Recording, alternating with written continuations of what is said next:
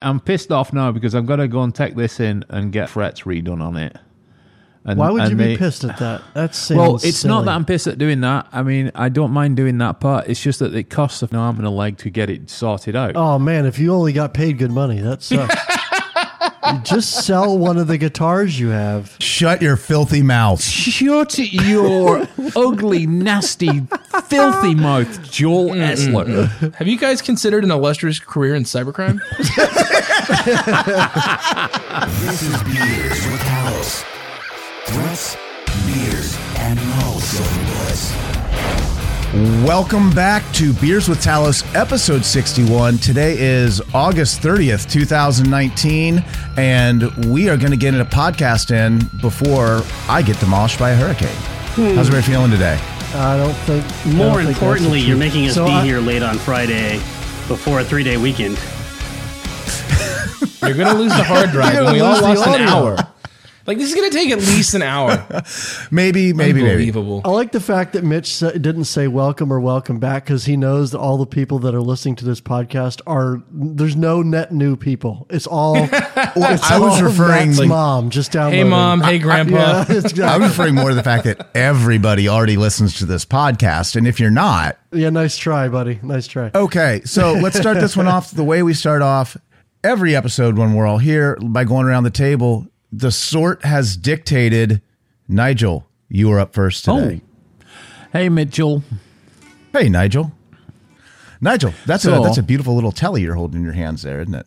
Uh, Yeah, this is a 1971 Fender Telecaster that um, I'm in the progress of kind of uh, restoring a little bit. Resto modding. Yes.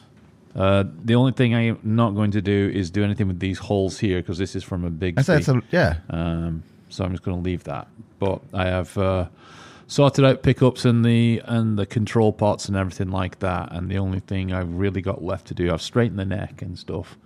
Uh, the only thing I really got left to do here is get some frets uh, replaced, and I'm not doing that myself because I'm terrified that I'll just jack it up. Yeah, it seems like a pretty precision And, uh, job. You know. Well, yeah, you know, I don't have the equipment to do it properly, so I'm just not going to do that piece. Uh, but anyway, other than that, you know, the uh, the mighty Reds are marching again tomorrow. We are on our way to Turf Moor. That's uh, Burnley FC for those folks who don't know. Um, and we are, you know, obviously going to be uh, most victorious and very glorious. We have our Champions League uh, group stage matches all sorted out now. Um, so that's all good. Uh, next week is a international break, so we won't enjoy next week at all. Uh, but the other thing that I was has caught my eye, and I think that uh, I, I think this is a, a definite kind of um, who cares thing. But but I am told Go on. Yeah, I, I'm told that in the future, in the future, In the future, um, apparently your your watch, you know, like your Fitbit or your Apple Watch or whatever it is, is going to be able to tell you whether or not you're absolutely trashed or not. Ha- So when you go out on the pop, Hmm. right? What? And, you, and you're just hmm. sculling a few bevies. You're making You'll be shit able to up look at now. your That's watch. those aren't even real words. I am telling you, I am telling you. How? I am telling they are they are apparently doing the research. They can, in fact, they believe these people, the unnamed, un, you know, masked people, The are people, saying yeah. that they will be able to tell whether or not you are just hammered or not. So I'm drunk and wearing an Apple Watch. It's not telling me anything I don't know. Correct. That's was my was my thing. Uh, why would I care? I have obviously gone out and I've been successful in my mission to get hammered. Right. And what- I'm looking at my watch, going, "Yep, I'm hammered." Good I was go. gonna say, why don't you, I'll just save everybody some money Yeah. and just send me the cash and call me, and I will tell you if you're having.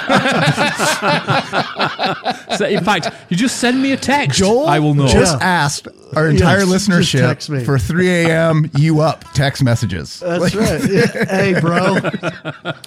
this is a worse Oh. idea than the Google Mail plugin where you had to do some form of mathematics before you could send Oh. email. So that when Yes, you were- that one. So you didn't Yeah. send drunk drunk No. mails. no tearful reach outs to your high school ex girlfriend. Yeah. Yeah, let me let me tell you why this is a bad look, idea. Just, just look. Just send me a text. My number is 512 944. God damn it! No, not again. I gotta give I gotta give props to Craig. He did not get all the way through the number before he realized it was his this time. But, but he's only 10,000 away from getting 10,000 tries away from finding Craig Williams. Time to war dial Craig. Oh, Jesus Christ. So let me tell you why this is a terrible idea. And this was actually brought up, uh, you know, a long time back. Uh, this was brought up to me as a as a swag idea for uh, a place I was working to get a breathalyzer type thing for like, uh, Yeah. Oh, sure. And I was like, well, everybody's just going to high score it. Like, there's no reason we could responsibly. Yeah, yeah, that- like- We're going to see this as a competition. That's exactly what we're going Hey, to do. Joel, I've seen those. this I've out. seen breathalyzers in bars. Like that, people are like, "Oh, it's a service to make sure." No, everybody just tries No. to high score it. Yeah, it's a challenge. a buddy of mine who in his defense is Australian tried to do that one time and got his credit card stuck in the cash slot of the breathalyzer. I was like, "Yep, you're drunk." Yep. Oh, yeah, no, that's- it's a, that's a good solid catch. check. Yeah. I, I, did you see the one, Mitchell, about the app where you basically went out and, and for each drink you had, you just like entered it into your phone, into the app? And apparently, you know, you kept doing that. I'm guessing you knew you were hammered when, you know, you got to the point where you just couldn't type anything in anymore. maybe. Yeah. Well, yeah, apparently, like, so it was for the day after, so you could get up and see what you'd had the night before. And I always thought that that was useless because, again, uh, you know, I might get, I might type the first drink in and then I'm done. Oh, I, I have a I have a method for that. Oh, you keep okay. your beer caps and stir straws Autocomplete? in your back pocket, You put all your beer caps in, like your beer and- cap or your stir straw from your Yeah. drink. Yeah, Yeah. just keep them in your back pocket, and then you can like keep easy tabs of how many drinks you've had.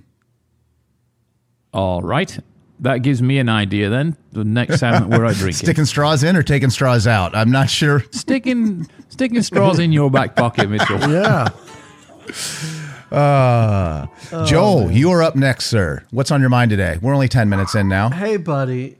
No, we're good. We're everything's fine. Everything's wonderful. Um, no, uh, you know it's theater time uh, for me. Uh, You know this is our the weekly uh, beers with Talos Joel update on Local theater in Delaware. I mean, it's as Yeah, applicable to our audience as the Liverpool update, so go ahead. Yeah. Right, that's what I'm saying. Like it's all in character. So, the- yeah, I don't know. We're we're like I said uh, last podcast. We're we're still working on Matilda, uh, working on that one, and uh, I will be.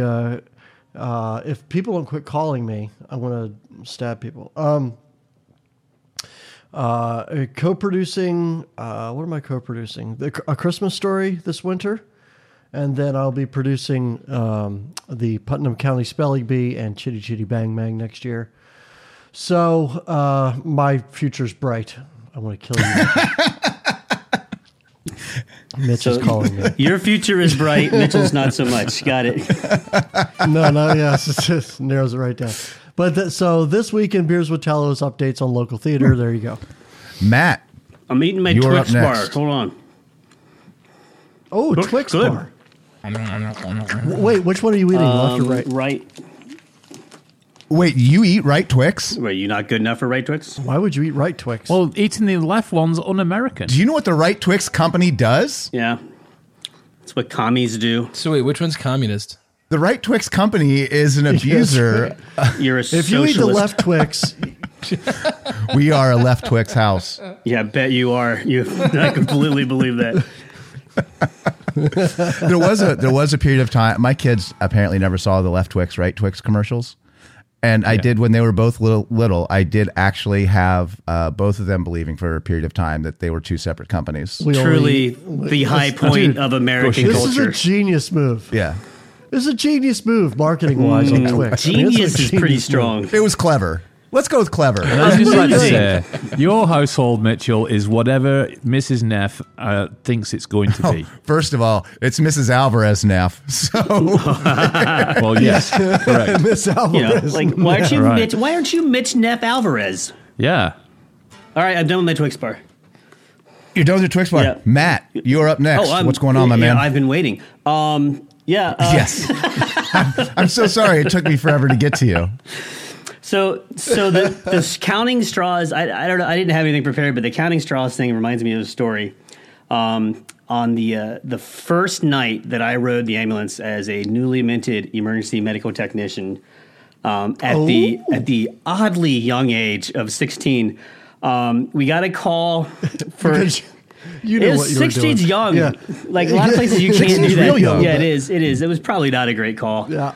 Um, but we get a call for a, you, a car accident, and we have to stop the ambulance at the at where the car left the road on the curve and broke through a wooden fence, and then walk like 200 yards through a field to where this car hit the only tree within a thousand yards of this. Yeah, Like he aimed for it. Yeah. and so the guy is just drunk as hell, and like my pulse is just pounding. It was my first time out in the. Yeah. It was night, and if if you if you ridden the ambulance at night, like it, it can, it's really it's very. um there's a lot of stimulus because every flash of the ambulance uh, lights like flashes off against you know the the buildings you're passing and everything else. Yeah, Right. The It just, trees you know, and and, so I'm just yeah. Just processing all this. And so I finally like calmed down enough and I'm going through the the evaluation. He wasn't hurt, right? But he was going to go to the hospital. And so, you know, I'm like, you know, have you had anything to drink tonight? Like there's obviously this guy had been drinking. And he's like, just two. And I was like, would you like to attach like a unit of measure to that? Two, like, are we talking? So, key of the story is I've always been a pedantic, you know, data specialized jackass. Yeah, This all checks out. Yep. Sounds about right. I'm uh, back to my Twix bar. Two, two. That was a story. All right. two gallons. Two hogsheads of meat. That's a lot of meat. Hogshead's big. Yeah. Craig, what is on your mind today? Hey, have don't you know how I'm seen gonna any follow movies that up. lately? You know, I actually did watch that Elton John. Do it, do it, do it. Tell us, tell us, wanted tell us. All watch. right. Go. Go. So uh, you know, I think overall it was a really good movie. I'm not a big musical guy, and I actually kind of enjoyed it. Uh, my wife and I watched it together.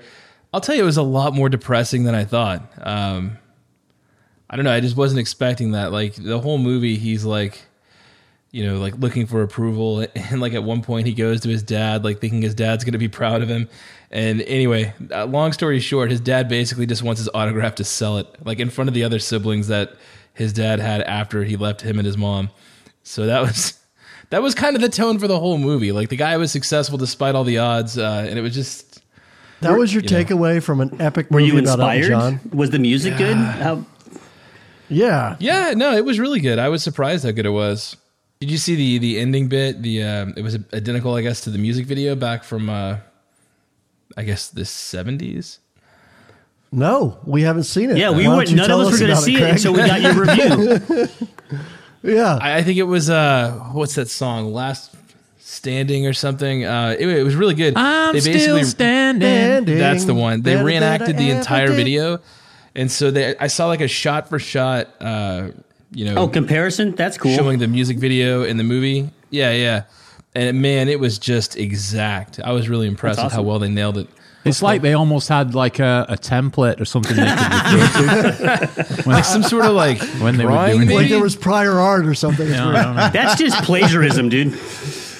Okay, so based on Craig's review, this is Talladega Nights the musical. Like that's what I'm. Oh my I would god, watch that the would be shit out of that musical. movie. I love that movie. Yes, I would. yeah, no kidding. So, so uh, ba- back to a serious part of my update. Okay. a relative of mine had to have heart surgery uh, over the week. Okay. they're fine. It's all fine. Yeah. but uh, it was an experimental procedure. It was like one of the first hundred done. Wow. Uh, and it involved like putting cameras in your heart and using you know meters to measure the electrical signals of the heart so they knew where to go. Yeah. Uh, and midway through the surgery, of course, the computers crashed. what? Oh, So they had this with the shit in their heart, they had to stop the surgery and go get another machine and bring it in. And uh, it's just like that. That is modern computing today. You can literally do heart surgery with someone awake, talking to you. It up, the computers crash. That kind of makes Ah, it. bring in the new ones. That kind of illustrates how important it kind of is for for um, you know medical equipment and stuff to maybe not be quite so vulnerable to everything. Yeah, it's almost like they should go through extra steps. It, it is, isn't it? Yeah. But it all worked out in the end. They're fine. Uh, so congratulations, medicine. You win again. Well, I thought it was kind of cool that I got to draft my fantasy team from an airplane last night. I mean, that's like, but like throwing cameras in a heart and like It's right up there too, Mitchell. But hey, we have a lot of stuff we do want to cover today on the podcast. And there's a few things that have come out this week that I, I wanted to talk about here at the top. One of them was an interesting story on a massive botnet um, that was based in France. And uh, Avast actually seemed to do a lot of the research on this. But it, was based in France, and there was some CNC located in the US, but it seemed like the primary targets were all in Latin America. So it was kind of a very distributed kind of a thing um, they were saying over 850,000 members or uh, you know victims in this botnet. You know, I just think it's really cool that they got everyone's permission before they executed code in their machines, because otherwise that would be like a felony. Well, let's talk about that. So what uh, what I the mean, it's researchers amazing they all to do agreed. is, uh, they went to the French authorities. Uh, I don't know how to pronounce the name of that agency. The National uh, The mistake Gendemar- makers. Gen, get, gen, get, Gendarmerie. Genda- gendarmerie. gendarmerie. That's not. I don't. Yeah. Yeah. Um, okay. the So they Van went to the French uh, Cyber Police Authority, and yeah, That's good. And they gave them their information, and they were able to um, basically exploit a error or an issue in the code of the CNC that was a uh, self destruct command, effectively, like cleaned the machine of the victim next time it checked in. So what? That's Well, they were able to yeah. issue that. no, but they've. is you're I've saying, seen right? that. I've seen that language used Okay. before, right? Um, Yeah. where and it seems like the kind of language that we I'm trying to find it seems like the kind of language you would use when you're trying to like shore up your argument where you're like Yeah. oh yeah It there was a, an error in this Seems rather, yeah. when it's like that's exactly right? the kind of thing that you would expect to be in a C2 command and control channel and that no one was really specific about what the error was right. I don't know I didn't see anyone specifically say what it was either. Um, but they were they were able to seize control of the the C two server uh, located in France and and swap it out with a you know different version that I guess took advantage of that little loophole that they had left in the code. Now, here's my question: If they were able to seize a server, and um, would there even need to be any kind of loophole in that code, or could you just rewrite what that C2 server is, what the victim machine is expecting to see from the C2, and Well, include the I mean, it instruction? d- depends on the depends on the code, right? Like obviously, but the uh, I don't know. It's I think the If the- that function is there, if the functionality is Yeah. there to to uninstall it, right? itself, then yeah. then all you're doing is giving that command, right? And for you to know that, then it means that they've got a sample of it, and they've you know obviously reversed the sample, Right. Um, seen what what commands are available, etc., and then issued that command itself to go and uninstall yourself. Uh, now, if that's not the case, then it's also possible if they if they grab those servers for them to basically reinfect those same machines with their version of that particular piece of malware, like an update, if you like, to the malware, and then include in it a deinstall everything command, right? And then then issue it, right? Um, but it's just it's really not clear from what they've said that you know what they've actually done. Yeah, the only thing the only thing that it says is the Avast researchers discovered a design flaw in the CNC server communications protocol that could allow them to instruct the malware to delete itself. And I'm wondering, my my first thought is maybe if there's not uh, firm authentication, so it would be easy to replace the command and control Right. servers without you know having to jump through a whole lot of hoops. Yeah, they don't they don't verify that they're actually talking to their own proper command and control servers. In which Right. case, you could just step in and I mean, pretend to be one, this right? this isn't the first time this kind of thing has happened, right? I mean, this goes all the way back to what was it like it's Slammer pretty and rare. and- It is pretty. It is rare. pretty rare because most people recognize the risks involved. for it to be uh, done. It's rare Oh, for yeah, it to be. it is done. not rare for it to be talked Yes. Yeah. No, Right. I I, Yes. I know the, the the people on this podcast. Uh, we've had a conversation about like if if we're able to grab a hold of a C two or grab a hold of a botnet, we're like, like we could issue this command. And tell us, Joel, what was the result of that conversation? Yeah, we didn't. because felony. Well, it's you know uh, probably not a good idea. You're, you're to on legal. Let's call it legal grey area. Yeah, it's a little. Let's call it legal red area, but okay, I'm with you. It's a color. You say red, I call it grey. I'm just saying I look at things like my dog does. I like I okay? like that Craig thinks that, you know you can be white, gray, or red. Those are the things you could possibly be. yeah. I'm colorblind. Don't make fun of my handicap. Well, I'm not making fun of a handicap. I'm making fun of you specifically. so well this uh this this uh malware this botnet was called with uh, Redidup Redidupe I'm not quite sure how that's supposed to be pronounced there Say it one more time. Try it. Try it again. uh Rita Dupe Oh, because it's French. I get it. Yeah, yeah, yeah. yeah, I like it. yeah, Yeah. no, so like we said there's uh, about 850,000 victims that they identified in the botnet uh, and this was mostly crypto mining like just it wasn't anything that was doing anything uh, uh, you know So nothing serious. obviously malicious to the system itself it was just using those no, I- resources but I think that's to actually a really good point. Like, so let's. I mean, let's yeah. let's have some discussion about what the specific concerns are here. Like, so what traditionally in law enforcement has a great deal of authority to take actions to safeguard um, places, usually through some court authorized activity. And so, like, conversations that have occurred in the past with all kinds of different people, law enforcement and other, have centered around what are essentially is what is the legal underpinning of the work that we're going to want to do. And I'm just not aware in, and I'm not a lawyer, so, you know, I'm going to talk to some shortly, but not on this topic, but I, I'm not aware of any international agreement or international law that covers a agency that has um, authority to act in one country being able to trigger behaviors that impact things globally. And that's essentially the core piece of all this. Like, do you want governments, like, would you like this fixed? Sure, I would love to have this go away. Do you want an arbitrary government that, that you have no say over, and it may not always be a friendly government to wherever you are, to have the authority in their own view to reach into your country and make changes to your country's computers? And that's that's the underpinning thing. It always seems like a great idea when you're doing it, right? You're always like, yeah, I've got you know I've got all Right. these. I found this thing, and there's lots of them, and I have invented. I have found a way to get rid of them. If someone will be brave enough to push this button that does the thing. Um, and invariably, the you know question kind of comes down to you know is you know what what legal authorities are we operating under and and Well, and to your point, Matt, this uh, they uh, Avast worked with the French authorities on this, but it I was reading that eighty five percent of the victims were all in Latin American countries, with like thirty five percent alone being in Peru. Yeah, and I'm sure, So and I'm the- sure France didn't like ring up Peru and everybody else down there and be like, "Hey, you guys mind if we like stick a poke a stick in your stuff for a little bit to fix things?" And and and it and it gets and what and the reason that I said it was interesting that that Mitch led kind of went into this was quote unquote just crypto mining is because largely speaking, you know. If you're going to have a security incident, crypto mining is an awful nice thing to have going on. Like if you find it, right?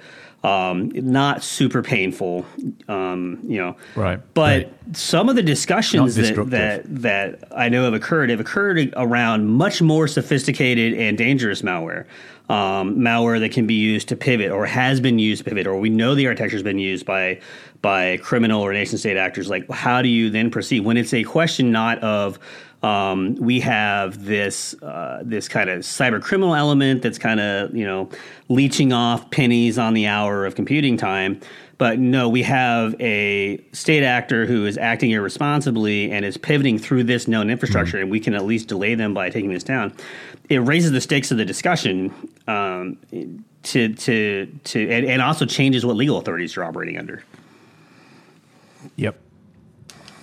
I Yeah, think I, I would love to know if they did call each Well, other. th- there was like, some "Hey, international outreach involved in the story. They did mention Yeah. that the French authorities contacted the FBI and they were able to take down the Because parts there of was the a infrastructure that lived USC2. in- Right. yeah. So there was some international cooperation. I don't know if we know exactly what that would have been with all of the countries, or if we ever will. It's like we need an internet police or something like that, right? But what's but what's telling on this, on your point, Mitchell, um, on the international cooperation, you did not have any international outcry, right? You didn't have the, uh, not that I know of, um, you know, the the ambassador of Peru and France going in and like saying, "What do you think you're doing with this stuff?"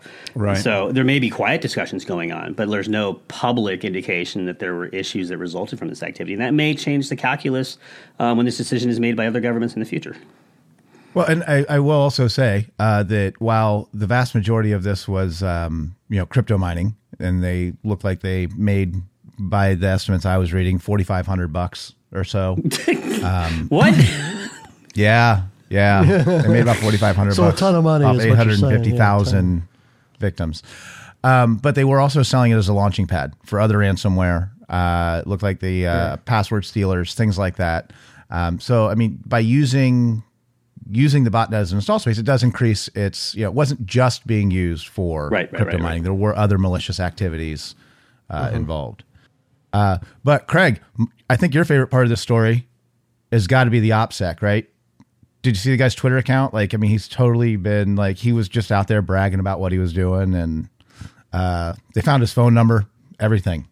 So he was he was really keen on the OPSEC Doing aspect good, of the breach. Doing a good OPSEC move, yeah. Yep. I mean, I don't know. Every time I see that kind of thing, I wonder how they establish that that's the guy. I mean, other than the fact he was like saying I'm the guy, I don't know. Yeah. I'm mean, the but, you know, like- it's me.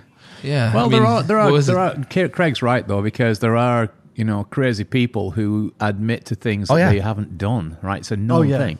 But I, I guess yeah, if this guy's kind of running around going, "Hey, it's me," I mean, plus he's got to get paid somehow, right? Presumably, mm-hmm. So he's got to at some point go, "Yeah, send me the money." Right? I don't know. Well, and it's stuff like that, and you know, a lot of the geolocation stuff that I question, right? So it looks like, hmm. given the giant Avast logo, they're basing a lot of the location data just off the Avast detection rates, which we know are generally tilted towards countries that have, you know, I would say like a lot of people who prefer free AV. so, you know, they're going to be unnaturally enlarged. So there's a lot of stuff like that in this report that I kind of question, and the fact that they're risking crashing hundreds of thousands of computers that they don't know what they're doing for crypto mining software just mm. seems incredibly risky and incredibly poorly thought out. Yeah, I mean, if it was like you said, somebody who was using it in the middle of an operation, you know, heart operation or something. Yeah, or, know, or like let's call it government infrastructure, Yeah. right? Like the power grid or water, right? Right. There are computers that if they go down can have significant impacts. Yeah. And for people to blindly take those kind of risks with a significant number of computers for something as benign as crypto malware, Right. I mean, yeah, it sounds funny and makes sense on paper, and ha ha ha, we can laugh about it. But the reality is that's just incredibly dangerous and just, I don't know, it strikes me as really irresponsible unless there was a significant, significant piece of the investigation Yeah. that just hasn't been spoken about publicly. I mean, Which for is possible. 850,000 machines, I said say there's Right. a pretty good chance that you've, you're, you know, taking a few out that you probably really should not. Yeah, and what happens if these are in places where they're, you know, recording sensitive data? Mm-hmm.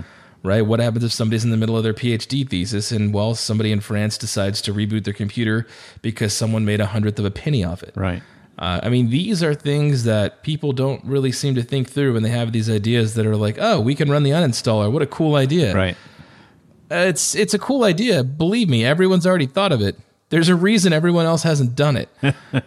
you know, like it's just. It, it seems like the people who have these ideas are usually the non-technical people, and usually the technical people are able to get in the middle and be like, "Whoa, hold on now, pump the brakes." And in this case, perhaps that didn't happen, or perhaps there's more to the story that we're not aware of. But mm. There's when I got to see be more something to the like this, story. There's got to be more to the story that we're not aware well, of. It's I, I think being what I wanted to right? kind of close with is when I see something like this, I don't want people's takeaway to be like, "What a good idea, let's do that." People's takeaway needs to be, "Wow, I really hope they did more homework than is public because that was incredibly risky." Assuming nothing horrible happened, and I don't think we still know if that's the case. One other thing that I saw this week that I wanted to get everybody's take on, I saw an article in Dark Reading where WannaCry remains the number one ransomware weapon. Uh, and this got a, a a little bit of conversation going this morning. Man, I wish you had never sent us this article. So it's Sorry, problematic. my bad. So yeah, actually, uh, yeah, Joel, you sent this one through, didn't you? Yeah, I mean, I, I, I read part of it and I was like, you know what, this is going to be good fodder. Let me throw this. So in everybody, of course, remembers WannaCry. That was a little over two years ago, maybe two and a half years ago now, something like that. May 2017. and it caused a, a, a pretty big stir globally. I mean, oh, wow. and that hit the mainstream press in a big way. That's uh, that's so- an understatement. It, Yes, it, did, it hit, it hit just the press. but the uh, so I mean, there's there's no reason that everybody doesn't know about that, and there was some pretty big vulnerabilities that were uh, addressed as a result of WannaCry happening. But apparently, there's enough people that haven't gotten the message that variants and different versions are still making the rounds. What do you think about this one, To Joel? be clear, the vulnerabilities were addressed before WannaCry. I'm just going to Fair. throw that out. Yeah, It was not a, it was not a zero day. As far as I understand from this particular article, is it, the headline, of course, is WannaCry remains the number one ransomware weapon, but this isn't WannaCry that they're talking about in this particular article, right?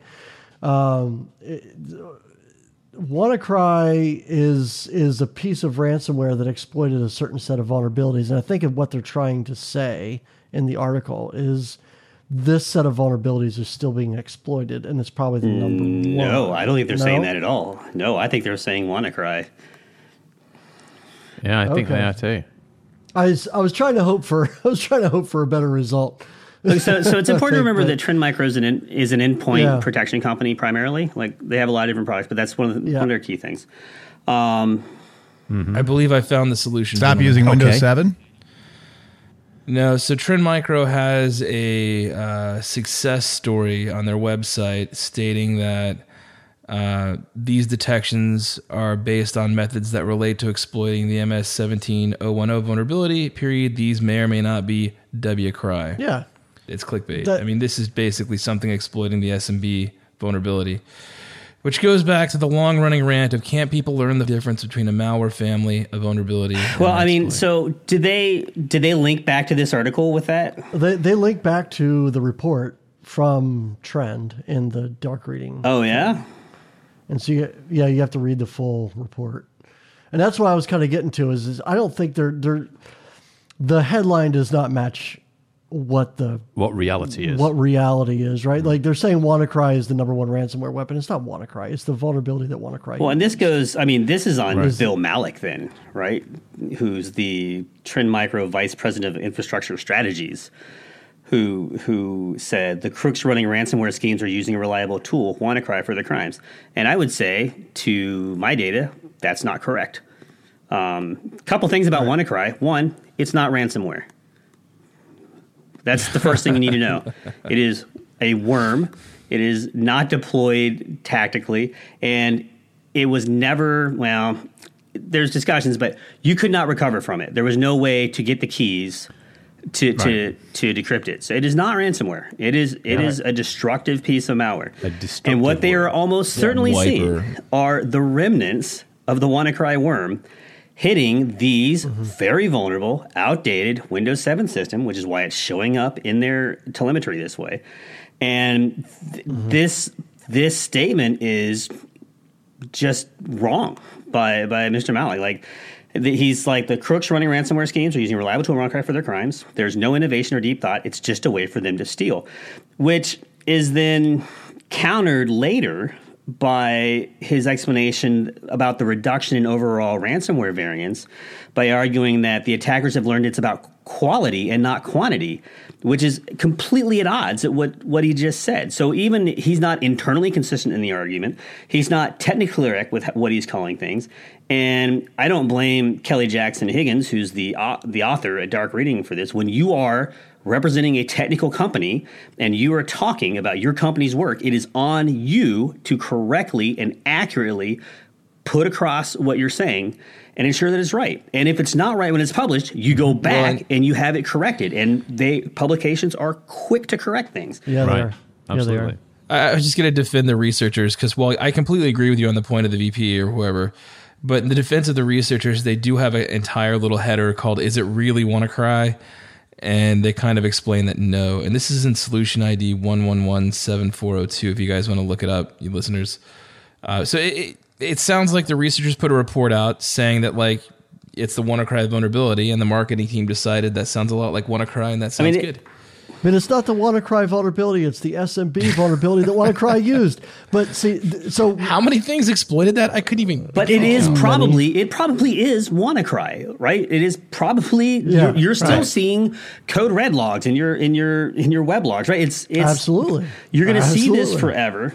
That was from 03. So I That's we've how seen worms this work, right? Internally, we've seen this internally at our company. So Bill, whoever I like, I have a little bit of mercy because Bill, like, he's the vice president of infrastructure technology strategies, and I don't know, I don't know Sales what that translates. Yeah, that that translates into sales guy to me. But uh, and we see this. Um, at, at our company, we're not innocent of this. Is that somebody in another country, and it'll be like the head of, you know, uh, sales for whatever country will have a comment because that's who this, you know, this who this news person called, and it'll be they'll have a comment about something that we did. So they're not getting a quote from Cisco Talos, and and and for the dark reading thing, they're not getting a quote from Trend Micro's researchers that actually put this report together, right? So that I have a little bit of defense in that this guy is a sales guy and he's probably just kind of regurgitating the high points of this, and that's Well, that You know, there- that may be true, but I, I that, clicked but- through the link that that um, that Craig talked about to go to this evasive whatever evasive threats, pervasive effects paper and Yeah. search for WannaCry, and it only shows up twice. And it says our data showed that various ransomware families were active in the first half of the year, but the infamous WannaCry remained the most detected ransomware family, with numbers that far exceeded those of the other ransomware families combined. Monthly comparison between detections of WannaCry and combined detections of the other ransomware families in the first half of 2019. So let's talk about data analysis here. okay. How is Emotet delivered? Email, Right. Well, okay, yeah, go. Okay, Right. yeah, sure. it, it is delivered via email, and it is it is close to handcrafted for the target. Right? They're like, we're going to go after these guys. We're going to phish them. We're going to drop this emotet. We're going to spread. We're going to do it. Right? Sure. You can't compare that kind of activity to WannaCry, which is a beaconing box that is going out and hitting random IPs on the internet nonstop and will sometimes hit something you can in effect and then it will go back out and rebroadcast. You can't compare a worm to that kind of thing and ex- and then make it into a report like this where you imply that this is somehow actionable intelligence. It is bad analysis. Mm-hmm. It is not factually incorrect. They are correct, I'm, I'm sure, that they did detect more WannaCry than they did all these other families. But what is that what does that mean? Nothing, because you're comparing two things we, that aren't the we same. Saw, yeah, I, I have more apples growing in my garden than I do oranges. Oh God, no! Right? That's what we're saying. it's bad analysis. It's bad analysis. I think it's even, I think it- I think the analogy Nigel's even worse than that. It's not apples and oranges. It's I have more apples growing in my garden than I do peas. right? Like it's you know you're comparing fruit and Yeah. vegetables. These are Yeah. way and two also different and also Right, report yeah. like having like like Craig can probably speak to this a little more than I can, but I've had some experience with reporters, and if you generally just to kind of give some back channel um, information is. All of these companies, including Cisco, have PR firms and PR personnel that are constantly Yeah, pitching absolutely. stories to reporters to get the names out. You know, here's our latest report on this. Do you want to talk about this? And reporters decide whether or not they want to talk about it. So, out of this huge thing that they put together, Trend Micro decided that the story that they were going to pitch, in all likelihood, was the WannaCry story, which was literally one paragraph in the middle of this thing with no other supporting data. And that was their pitch. Well, the interesting thing I saw in this is that I mean, actual WannaCry could still be a problem if what they're saying is true about something like what, what was it, forty five percent of SMBs of small businesses using old systems. It is not a problem. Do you know why? Because it's been infecting things nonstop for the last two and a half years. If you could be hit and infected, it's happened already. So you're either redeploying the same thing and are baffled as to why every time you deploy this Windows XP box, it suddenly gets a thing on it saying it's infected, and you just can't process why that is. None of this is new. Yeah, I think that's the sad thing. password. See, this is something that I I've been thinking about for a long time, um, given the prevalence of VMs and how easy it is to back up your virtual image and how easy it is to redeploy a virtual image and deploy virtual images, that all that all people are doing, especially if, if they're probably in hosted environments, is they're just redeploying the same vulnerable Yeah, stuff the same vulnerable over and stuff. over and Oh, over that's again. what I do, dude. Right? I, I have WannaCry just infecting a system as fast as I can. Like I don't even revert it, just over and over. Yeah. and then that way we You're can just publish done. some You're flood and like get clicks. it. Yeah. Yeah, just just just hammer it over and over with Metasploit, and then I put out my Well, own. and I, th- I think the, I think one of the dangers in the story, uh, to take look at the other side of the coin, one of the dangers of the story is conflating WannaCry with the ransomware problems and the trends in ransomware that we've actually been seeing. Oh, Well, like, Yeah. it's It's not this. So Yeah. it can't be ransomware if if there's nothing you There's no can ransom. do about it. It comes in and it literally destroys the system. But Nigel, ransomware is the buzzword marketing gave me, and I know WannaCry. So It gets clicks. it's like peanut butter and pickles. It's just it oh works. God, the, You know what? I'd eat Stop that. it. Don't lie. I'd just eat you're out Yeah. of order. Give over. Jesus. Later, they say overall Trend Micro spotted a 77% increase in ransomware attack attempts via very via malicious files, emails, and URLs. Ryuk ransomware was among uh-huh. the hottest and most prolific newer variants going after machines. Like that's actually useful and well, it's questionably worded. Like Ryuk is not new, but if you're gonna if you're gonna hang on the word variant, then you're probably okay.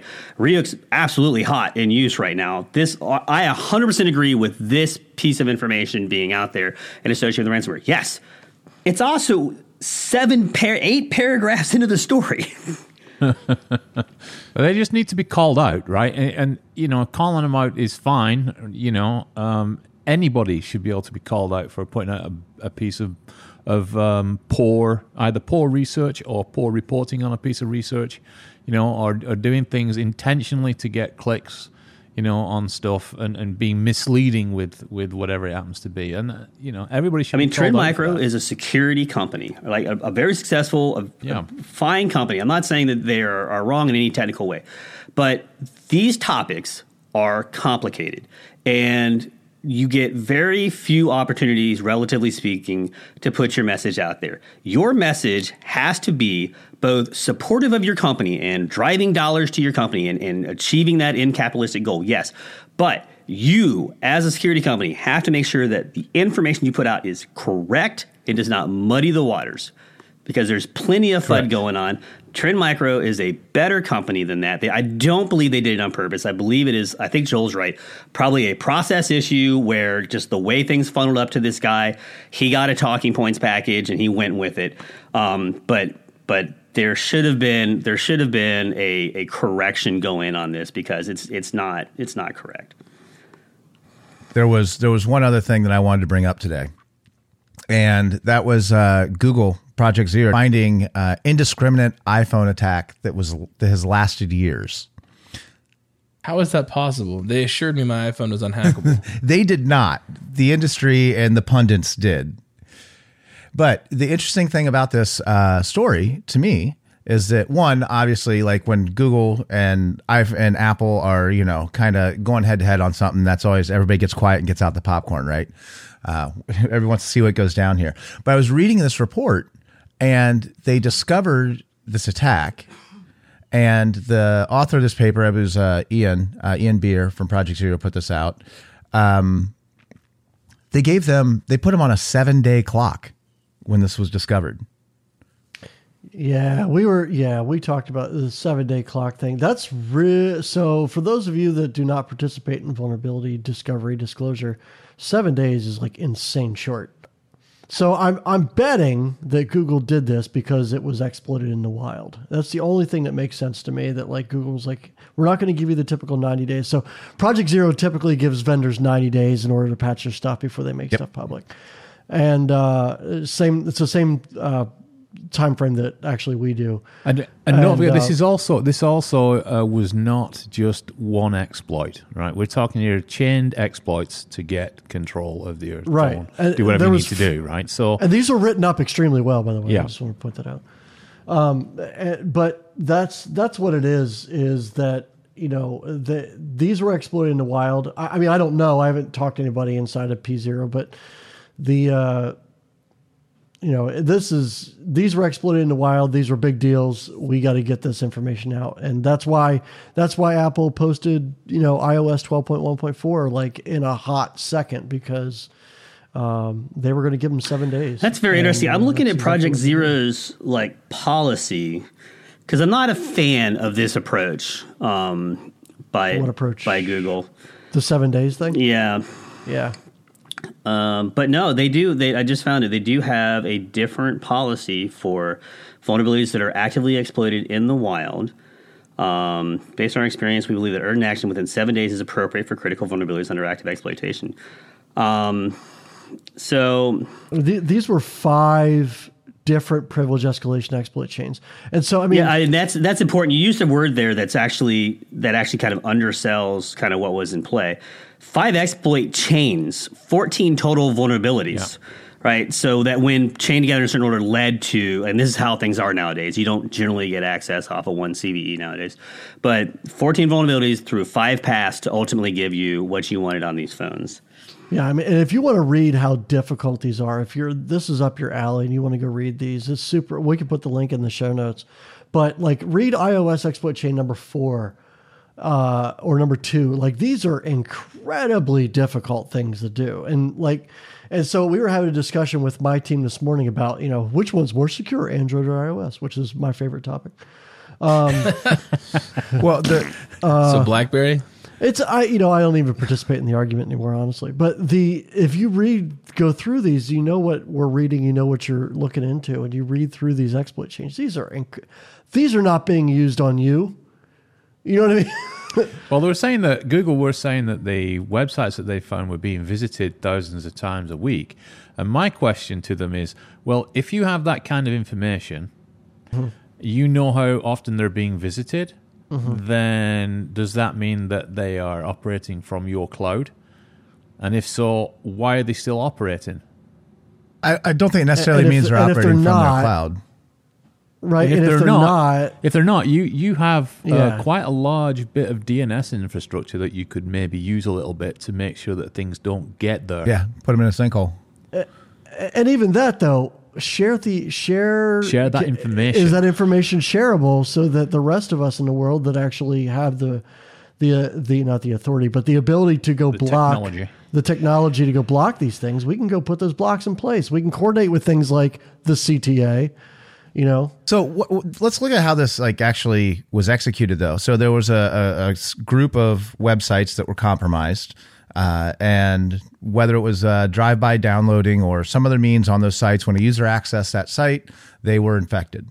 Um, and a lot of the exploits in play for were for various vulnerabilities, a lot of different CVEs, but there were some that were actually zero day at the time Project Zero discovered them, like they hadn't been seen before. Um, nobody had any kind of coverage for these. Well, pretty sure by definition all these were zero days, right? So Were they all zero days? no, no, no, no, no, no, no. So there's five different exploit chains, seven exploits for Safari, the browser, five for the kernel, and two separate sandbox escapes. Okay. At the time that they reported these to Apple, which by the way was on February 1st, only one of the five exploit chains was an O day. All the rest of them have Yeah, but been how? disclosed. So, all right. So, hold on. An exploit chain is not an exploit chain is a sequence of exploits. right. So, the exploit chain itself is not disclosed or undisclosed or zero day. The component exploits within them or co- component vulnerabilities within them are undisclosed or not. Correct. Right. So there's 14 different vulnerabilities that made up these five Yes. exploit chains. At the time of discovery, two of the vulnerabilities were O day. All the rest of them were patched. So they had they had to, they had seven days to patch two things, which probably means Yes. they killed And some of the why- chains. Yeah. Right. So how many of these were on Hong Kong dissidents? Did we Well, ever get that count? Uh, that's actually well. That that was going to be that was where I was kind of kind of trying to direct this. Um, so we, I don't know what the websites were, but I mean, was there any kind of specific targeting, or was this completely indiscriminate, or are we looking for needles in a haystack? It was not. you know, it was not honeypot? indiscriminate. They were said There's no way that this they was were. Yeah, the hacked no sites way. were being used in indiscriminate watering hole attacks against their visitors, which is sort of misleading. So they had hmm. populations they were targeting, which is what watering hole kind of much- implies. yeah. But they weren't like going after Bob. They're like anybody interested in whatever the topic was, and I have no idea I have no information. Hey, if you want to install Telegram and Again, I have no information about who or what was targeted with this. Right. Um, with this, uh, but it looks like it was definitely targeted at at groups of people as opposed to individuals or broadly. Yeah, there's a couple links in here that talks about like different groups that were targeted. Um, but it is, I don't think that that it's not a complete collection of information. So, but I, I 100% agree with Matt. Patch your shit. So, uh, it's, so I, I, you know, I wouldn't wouldn't have helped here, right? That's the whole point. No, I mean that's what it's easy to say. So you got to read through this to kind of understand the the entire thing of it. My point in saying that is 12 of the 14 vulnerabilities were patched. So if you were up to date with all of your patches on iOS, you know, the chances of you getting hit by the fifth exploit chain, which is where the zero days were, is very low, right? You're safe from the other four, basically, and from and the other four chains of exploits. Correct. Right. And so, uh, but they they were very quick to issue a patch for this, um, uh, and and this affected the the the targets uh, for the fifth exploit chain were 11.4.1 through 12.1.2. So it was only basically uh, one major version of iOS with a couple patch versions in there, but one major version. Um, and so the the exploit the the code kind of the footprint of this was probably pretty small Yeah. in the grand scheme of things. But Apple does kind of have a, uh, you know, they get up, they do all their iPhone or their their big, you know, WWDC event, and they always sit, stand up there and talk about like how ninety percent of people have updated to the latest 12x thing. So this is like a very even segmented, you know, even smaller than that. This is probably, you know, uh, whatever it is, the seven percent of their user base. I'm just making a number up. But even that, like it was targeted to them. So people are like kind of going, "Oh my god, Um, you know, I, my my grandmother's phone was being hacked. No, th- this was targeted to a certain group of people. This was only for certain OSs. This was only for certain releases of those OSs. And if you were fully update, uh, you know, the chances of you being exploited by this thing were like slim to basically none. Um, but the flip side of this is no OS, regardless of what I say, is completely is completely secure. Right? nothing. Nothing is. including iOS. But if you go and read these exploit chains and these vulnerabilities and how Google broke these down, which they did a fantastic job, by the way, you can see just how incredibly difficult it is to get uh, an exploit working on Yeah. iOS, and that's, Well, I think what's- super super critical to point out to to Apple. Let's let's give them a, a moment of credit and kind of the industry as a whole. Like if we think back or look back five or ten years, these sort of chains just weren't needed. Right. This is the Yeah, yeah. result Yeah. of defensive capabilities Absolutely. and operating systems. Yep. Yeah, and, and secure design and operating systems becoming more and more effective. And so when people say, "Oh, are we winning or losing the battle?" I would say this is proof we're winning. It's proof that the bad guys are having to get more and more complex. It's proof that it's harder and harder to get persistent code execution on hardened devices. Mm-hmm.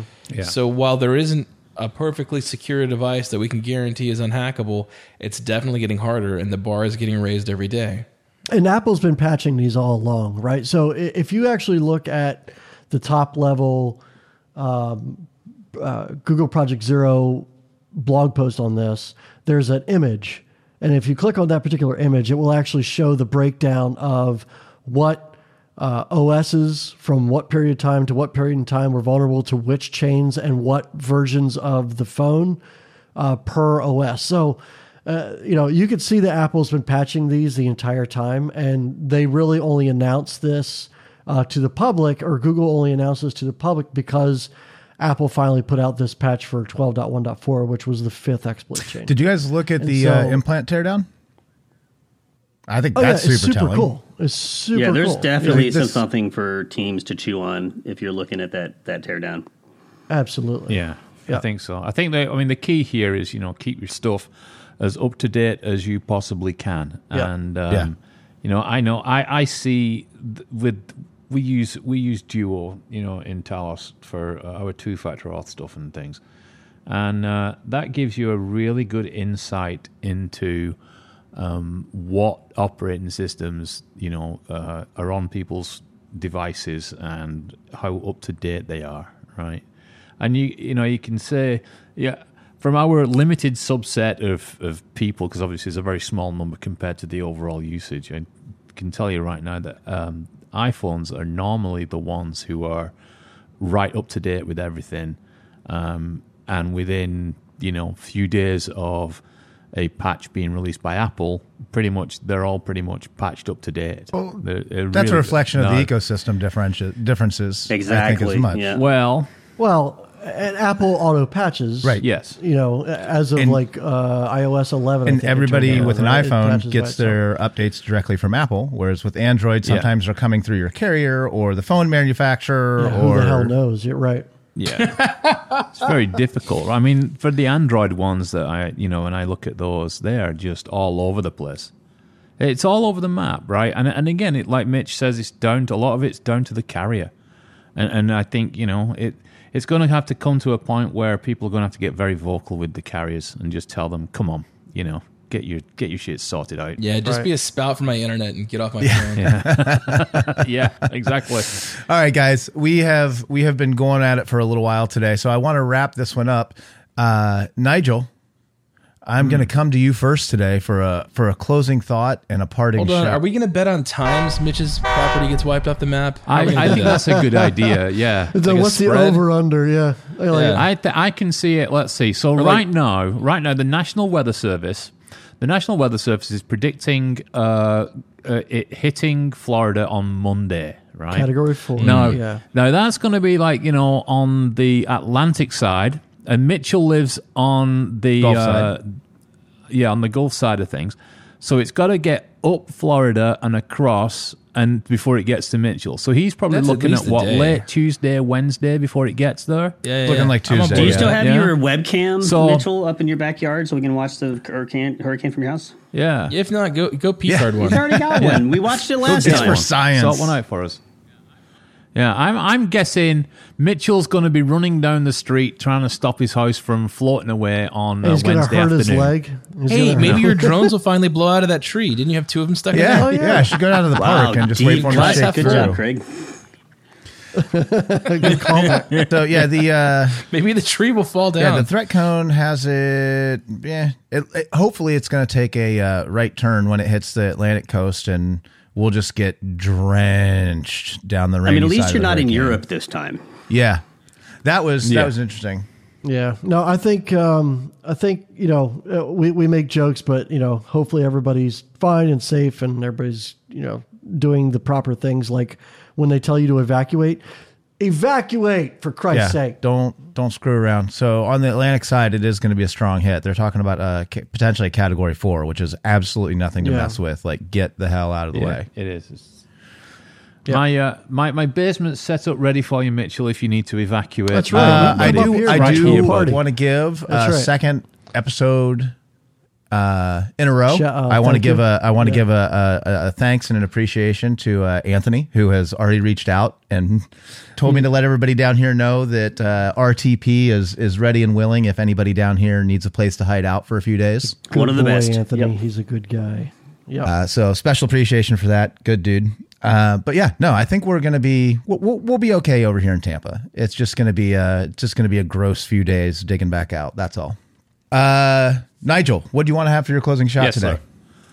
Yeah, I was just going to say I look forward to the video, Mitchell, of you swimming to the grocery store next Wednesday. uh, if you can get that sorted out for us, it'd be much appreciated. Like a, like Um, a canoe or something. uh, you know, we got Burnley tomorrow, and then in two weeks' time we have uh, Newcastle United. As you know, is um, Mr. Warren Mercer's favourite team. Oh, it's Warren. Hard. Hey, I like Tyler, Newcastle. it is, boys, because Newcastle play in Northern Ireland. but uh, they, Sounds just like him. It's amazing. We're so good. We are so good. Nigel, did I share with you my comedy a bit of uh, us in, in Las Vegas? Uh, with no, but uh, it's your closing shot, so go ahead. Okay, no, Yeah, wait, go. No, all right. So yeah, no, this is my closing bit. The uh, uh, watching Eric Kula, who is our um, uh, Arabic speaker, and he's from Iraq originally. Um, great guy, and uh, Warren Mercer, who's from Northern Ireland, and both of them have thick accents. But they were trying to communicate to each other, and neither one of them could understand each other. But all of us could understand what they were saying, and so we were dying. But they couldn't understand what each other were talking about. It was the best. That that is just about right. I only and I had tears running down our face. We were laughing. I've got an so idea hard. for the team meeting on Tuesday. Matt, What's up? you are up, sir. What is your parting shot or closing thought today? So there's been like a bad development uh, in uh, in my life. Uh, I have been quoted in a newspaper article. I saw this. I've been quoted off of my Twitter timeline. Oh, yeah, you've done a bad thing. No. so, uh, which you know, just like every large company, like Cisco has uh, a social media policy, and like we're, you know, I have, I'm pretty sure in there that I have that. I don't know. I may or may not have it. My thoughts Yeah. are mine. Yeah. So, um, but yeah, not only that, um, yeah, my opinions are mine, or, or kind of what I have in there. But uh, not only that, he just references me as uh, Matthew Olney, a researcher at Talos. So, I mean, that's not wrong. which is an insult to researchers at Talos, to be honest. because literally, I just had, uh, I, I've I've had to go through. Um, I'm looking for some stuff to to answer a question that's come in, and I found some old Razorback code, um, where I had written. man. And I'm not saying I'm not saying this is a good idea, and I would not encourage anybody to do this, but I did this at the time. Um, for our initial proof of concept, I wrote a um, a PDF parser in C. Um, they did a whole bunch of interesting things. oh, yeah, remember yeah, that, yeah. whatever. I have no idea what any of that code does. Like, I could not do that now. I used to be so smart, and now I'm just. I, all I do is answer emails and take phone calls. Like, I don't do anything smart anymore. So, no, I'm just a stupid director of threat intelligence at Cisco. I don't do research. My people do. They're amazing. They're smarter than I am. You know, it just. I just wait, wait, Matt, Matt, what was the quote? uh, oh, it wasn't bad. Um, it, oh, it Oh, it was was about the French thing. yeah. yeah, yeah. Yeah, I had said that you know this is something that police had long wanted to do, but were hesitant to do, or something like that.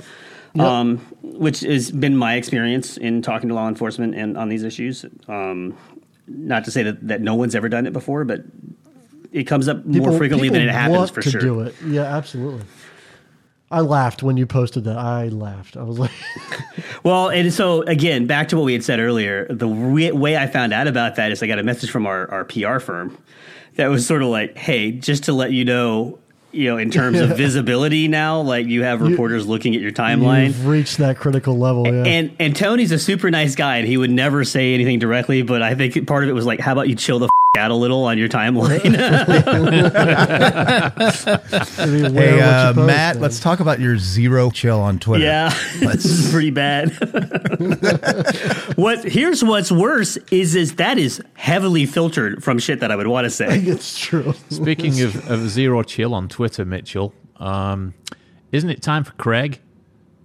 Isn't it time for Craig? I mean, it's always time for Craig. Yeah. Yeah, no, no. Yeah. Craig's up next. He's It's right. like a Klondike bar. Oh, okay. All right. Twitter captain. What's your closing thought? Parting shot, Captain Twitter. Uh, I would urge people to not go execute code on machines that they don't own because you know it could be controlling a robot inside somebody's heart and shit. Just Bad a idea. thought. So wait, are you saying the country of France tried to kill your father? We're not saying correlation is causation. We're just saying Yeah, yeah. I'm not saying they did or they didn't. it's I'm just awfully you know, suspicious. Oh God. I'm just saying that the country of France better watch out. They don't want to get hit by, you know, any Krogware. Yeah. Krogware's the worst. Oh man, once you get Craig's installer on you, you can't get it off. No, it's like a bad germ. You know, delete all your cheese recipes. Oh, uh, did I tell you guys? Did I tell you guys about the uh, thing that my wife found out the other week uh, about about the dog? Yeah, so she found out the other week that that we have um, a couple of English mastiffs, and and the the biggest one is he's kind of a big chicken, right? You know, he kind of he's uh, he's a bit of a scaredy cat, right?